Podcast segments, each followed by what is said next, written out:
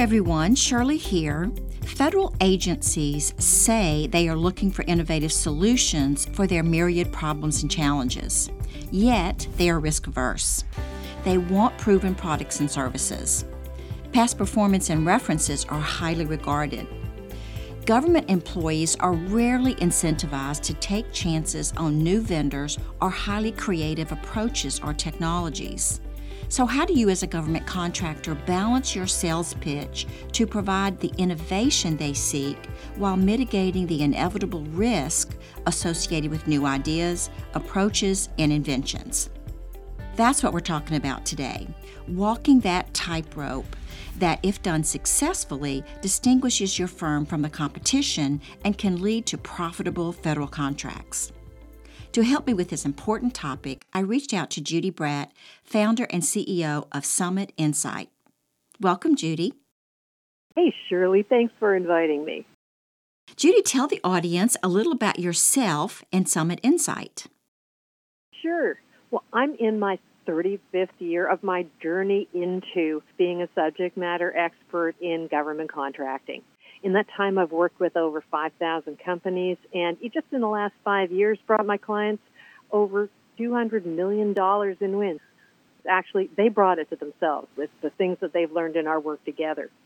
I love your topic today because innovators see themselves as tremendous subject matter experts, and that can be a great differentiator in the market, but it can also leave the risk of being their greatest downfall over 80% of government contractors, whether they're innovators or don't see themselves that way at all, have a fatal allergy to the S word sales.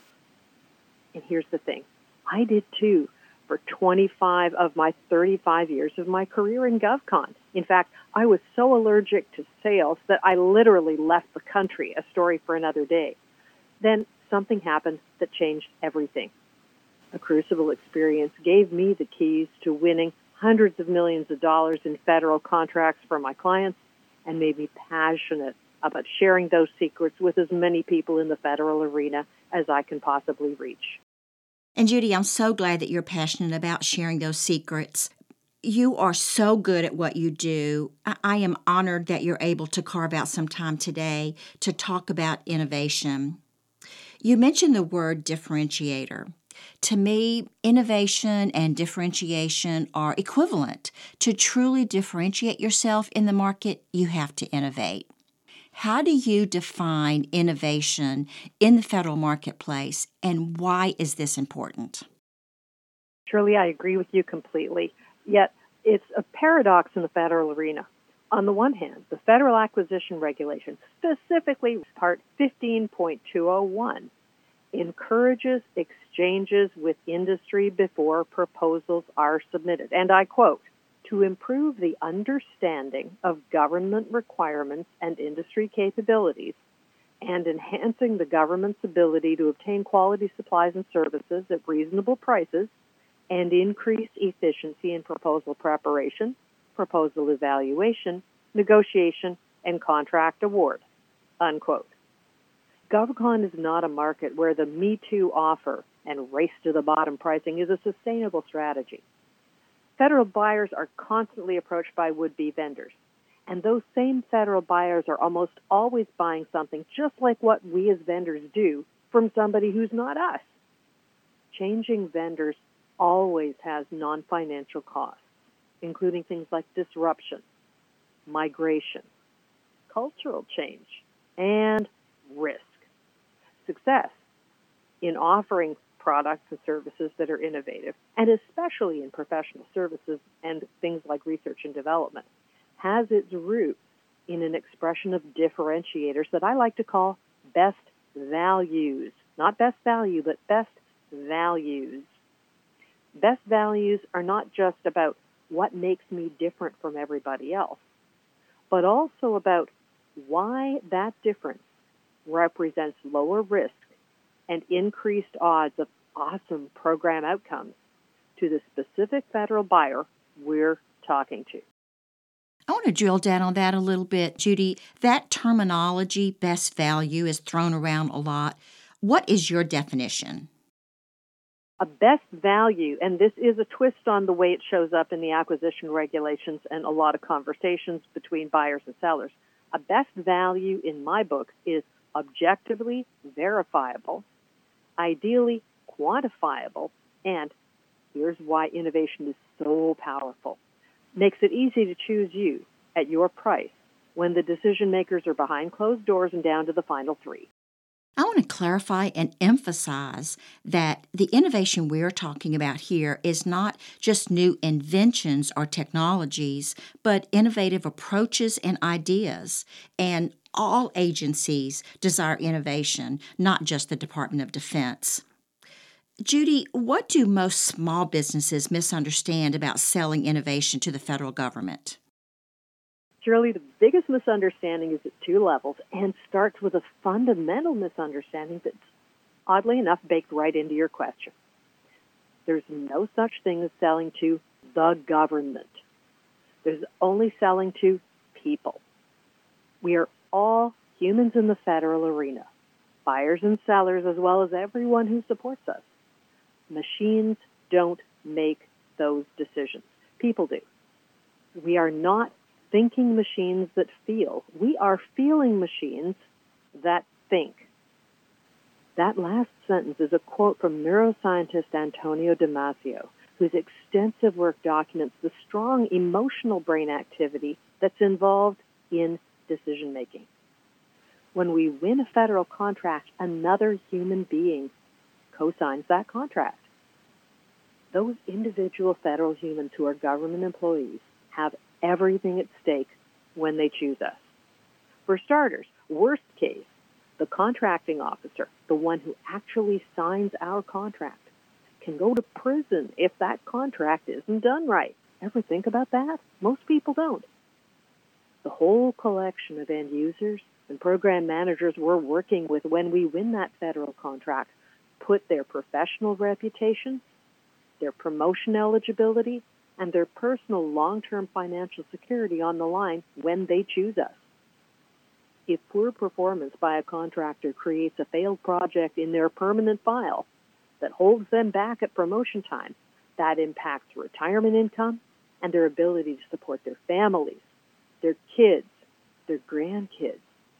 Ever think of it that way? That's why those federal buyers are some of the most risk averse people on earth. They're humans just like us. And so they want to know that you've solved their problem for someone who looks just like them yesterday afternoon. They want the benefits of innovation, but also need to minimize risk. As much as they want the benefits of innovation, they don't take action to get those benefits until they feel that what they can gain from a new approach massively outweighs the risks of trying something new. Let's explore this a little. You said the benefits have to outweigh the risk. What benefits are federal agencies generally looking for? Shirley, I would bet your listeners would love a surefire laundry list of problems looking for solutions in the federal arena. And I could rattle those off all day long, and I promise I will give you my top of mind top 10 in a minute.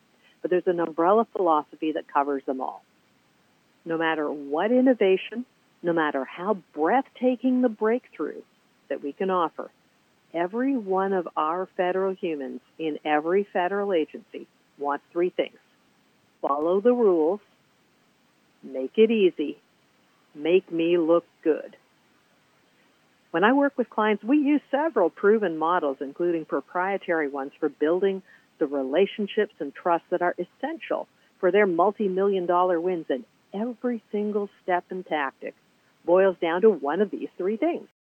So, Judy, of those three things, follow the rules, make it easy, and make me look good, which is the most important in your opinion? Mm, there is so much I could say about every one of these three, but if there's one idea I hope your listeners take away, it's hiding in a single word of the third one make me look good. The word me represents a whole cast of characters, the players at all the layers. Whether your company has only won contracts in the corporate arena or you're a seasoned GovCon, you know for a fact that there's almost always more than one person involved in the decision to choose you. The one who cares about program success might not care about saving money, for instance. People in different roles have different priorities. And as individual people, unique reasons why they'd support giving your innovation a try or not. I agree, Judy. Unlike the commercial sector, where success is measured by profit or market share, in government, the seen and unseen real motivators and the definition of make me look good differs. Give us an idea of the broad benefits most federal buyers would find attractive. One of the hardest things for brilliant subject matter experts, especially the introverts, to put front and center when it's time to commercialize an idea and win the work is this. At decision time, with dollars on the line, the ultimate appeal to your buyers isn't the shininess of your tech, but what's in it for them. How is their work, their program, and at the end of the day, their life going to be better if you're in it. Will this decision get me promoted, right? Well, yes, and there's nothing wrong with that. No, no, absolutely not. Now, Judy, you have a list of 10 categories of what most agencies are seeking right now. What are they? First, better service to all citizens, especially those who are chronically underserved, including online, in person, and hybrid. Two, value for money, measurably better program outcomes for the funds that are expended. Three, integrity and accountability for program delivery and use of funds. Four, fair, efficient, and transparent competition in contracting. Five, greater access to opportunity and consequent success for small and minority owned vendors. And some more specific problems.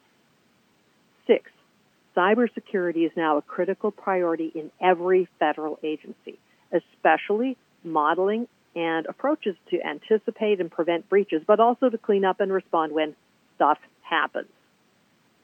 Seven, care for our veterans, a growing and aging population whose needs and geography are often a mismatch for the funding, infrastructure, and location of facilities in place to support them.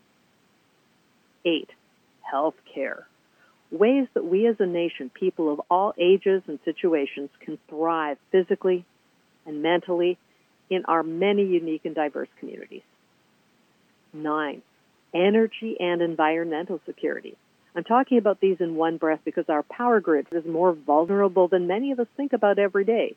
We'll continue to see that in more stark relief every time the planet dishes up severe environmental conditions that have a cascading economic and social impact on the increasing number of vulnerable communities. And transportation infrastructure, which is also linked to how we manage energy and environment. Judy, that is quite a list. And you didn't even mention national defense, which is the biggest gorilla in the room. Judy, we need to take a break. I'm talking to Judy Bratt, CEO of Summit Insight, on how to sell innovation to the government. When we come back, we'll talk about how industry partnerships can help advance innovative ideas and technologies. Stay with us. We'll be right back.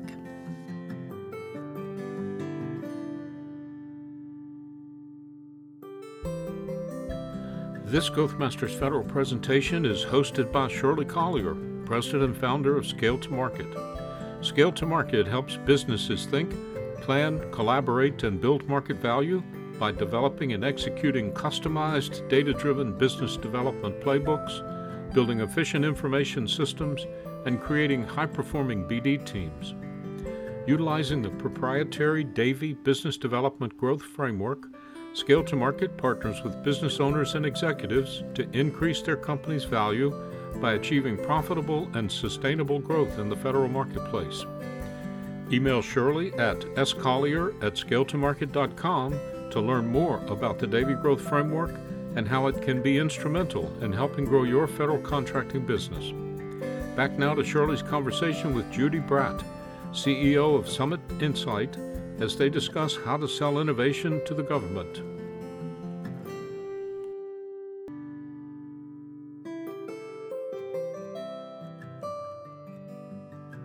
Welcome back. Before the break, we were talking about the categories of innovation that federal agencies are seeking. Now let's talk about the who and the how. We discussed the first misunderstanding that most contractors have about selling innovation to the federal government. What is the second one, Judy? The second flows from the first. GovCon is not a numbers game. It's both a relationship game and a team sport. Whether you're selling innovative products or services, no matter how wonderful the innovation, it doesn't sell itself. You've got to meet people and find ways to build trust from first contact to first contract. Okay, I want to drill down on this because my clients really struggle with knowing who to contact. They know they need to be talking to people, but who are those people? I like to ask GovCons, who's your buyer? And if there's more than one person in the room, there's an agreement often right away up front. Some folks say right away, it's the contracting officer. Other people say the real decision maker is the program manager. At the end of the day, the contracting officer is just there to serve the program side. And they're both right, and there's a lot more to it. There's a bunch of people who affect our wins, and not just the one who has signature authority on that contract. Here's the way we can make it easier the players and layers methodology.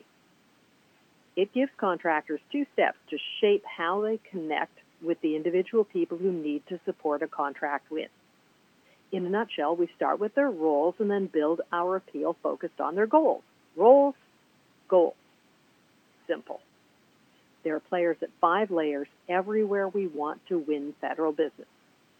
First, stakeholder. Second, contracting.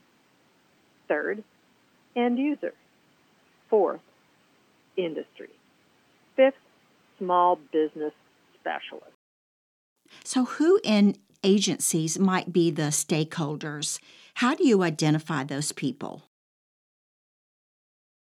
The stakeholder is your federal buyer's big cheese, their capo di tutti capi. I love the French phrase for this, le grand legume, which translates literally into the big vegetable. Mm-hmm. I'll let you enjoy that image for a minute. We're talking about the base commander, the cabinet secretary, the CIO, the chief human capital officer. This is where the buck stops. The person who's going to be on the front page of the Washington Post and the New York Times if things go tango uniform uh, that's ancient military slang for really badly. This is the person who takes the ultimate fall for the failure, the public failure. They're also the star if they can deliver a significant win for their organization.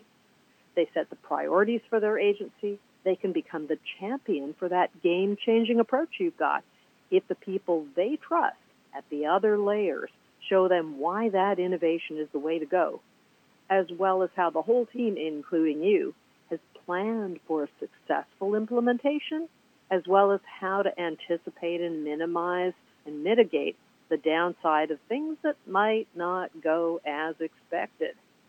This person might be the big headline speaker everybody gets excited to see at the big conferences, but big flag, they don't choose the vendors.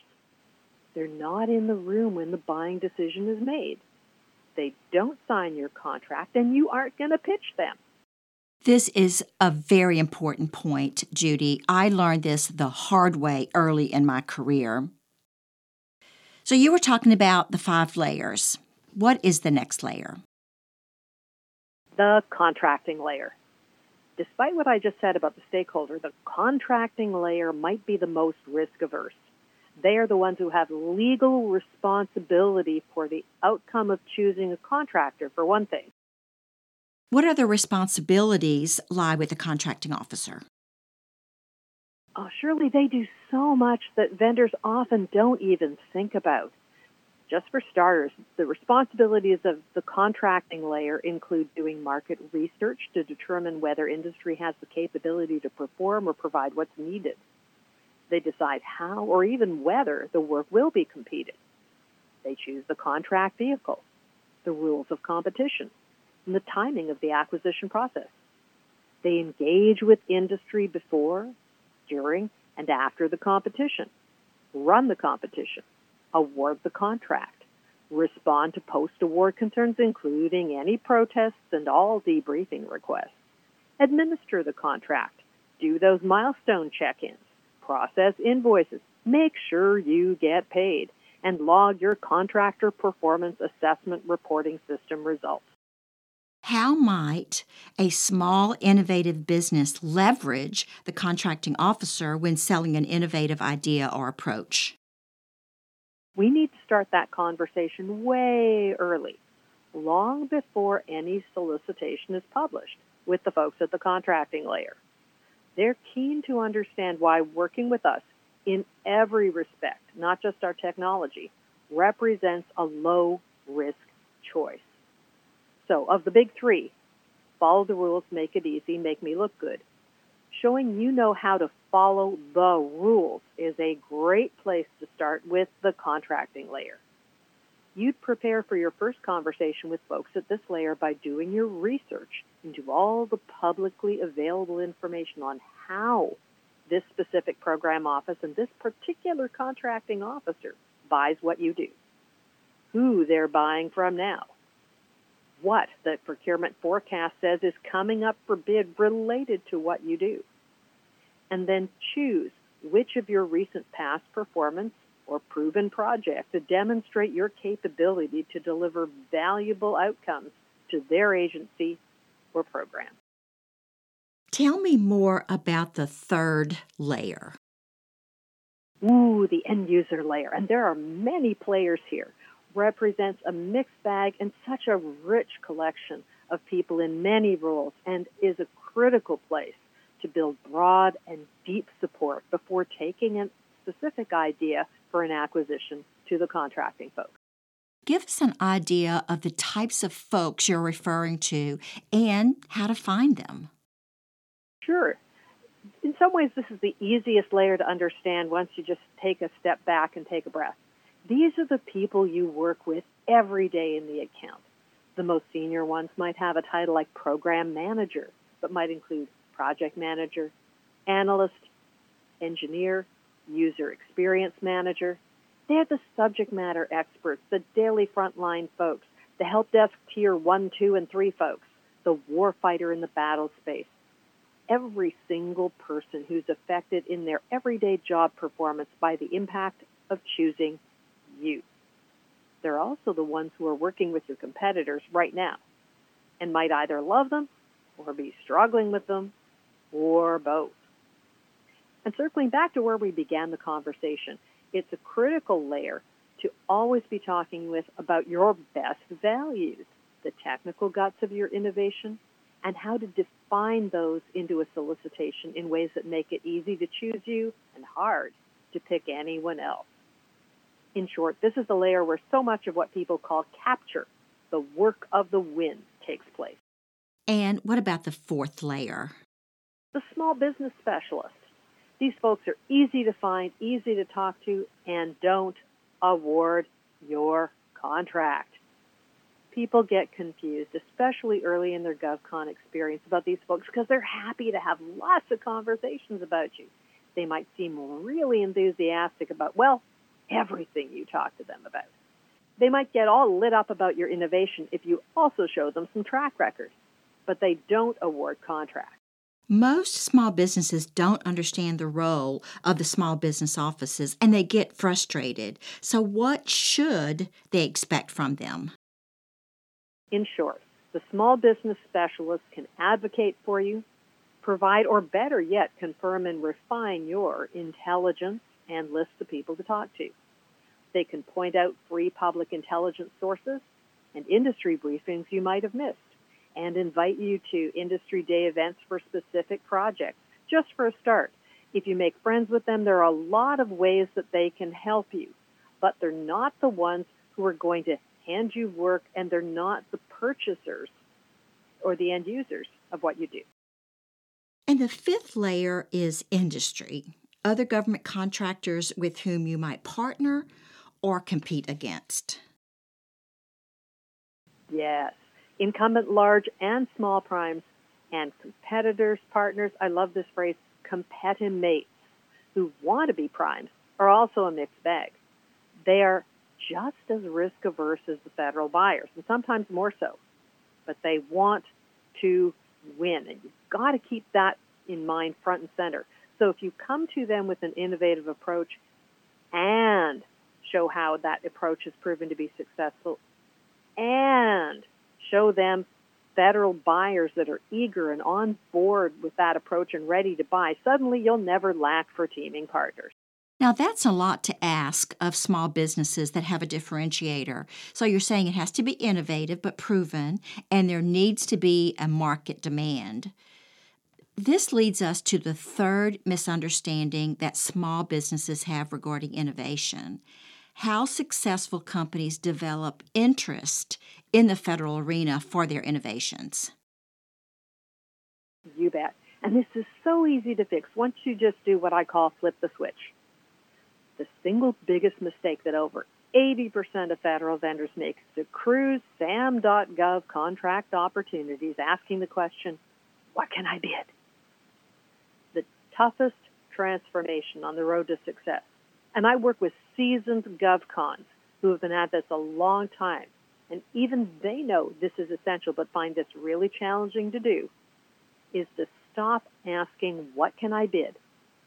and start answering the question, Who's my buyer? And how can I get to know them before the next requirement gets written for somebody else?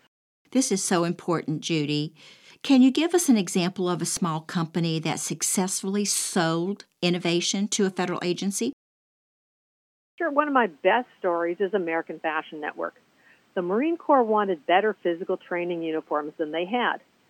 They wanted clothing that would fit better, be more comfortable, more durable, and get this anti stink. The technical term is actually antimicrobial technology.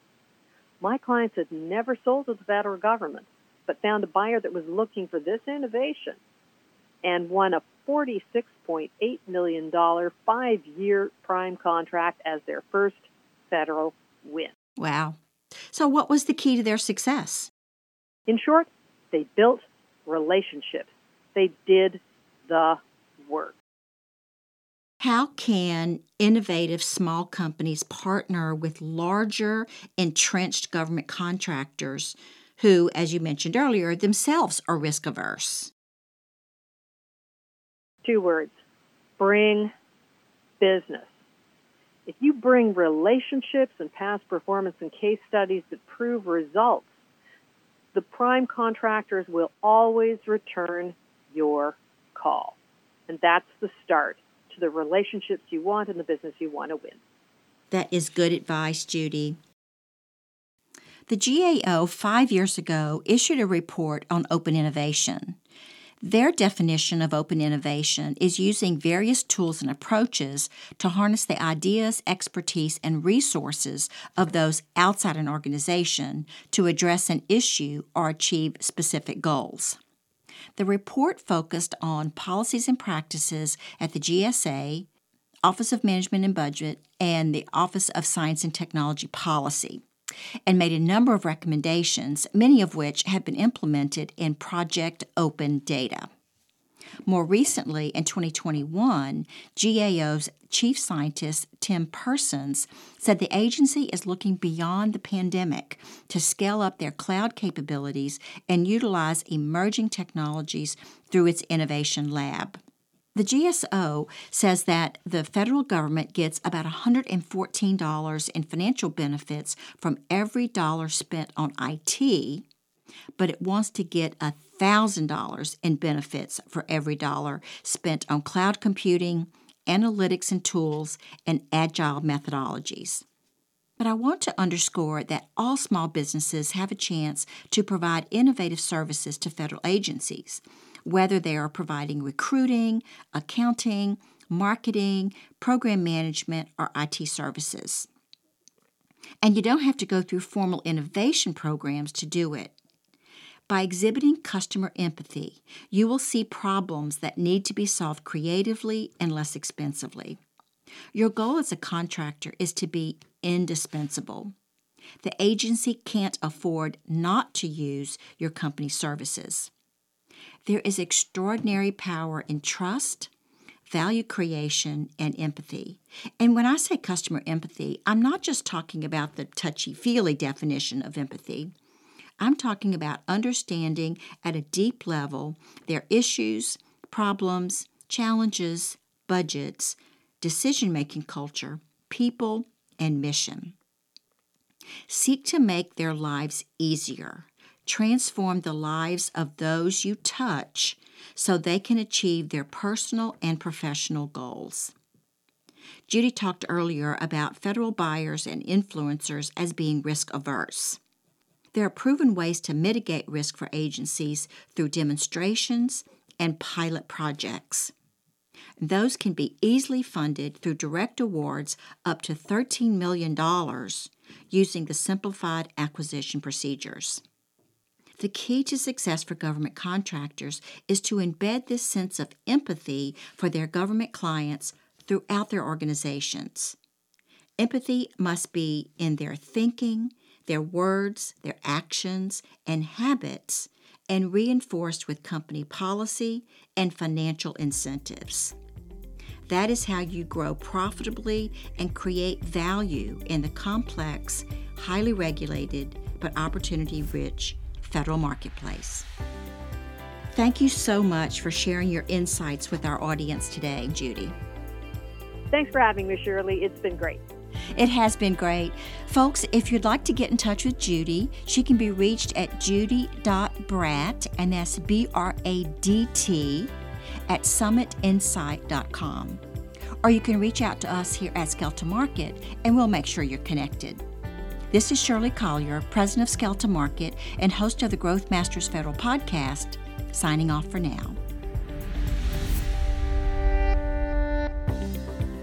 As we close, I want to thank you for joining us today and encourage you to connect with me on LinkedIn and visit our website. That's skeltonmarket.com with the number two in the middle, where you will find our library of podcasts, webcasts, white papers, my blog, and other links and resources.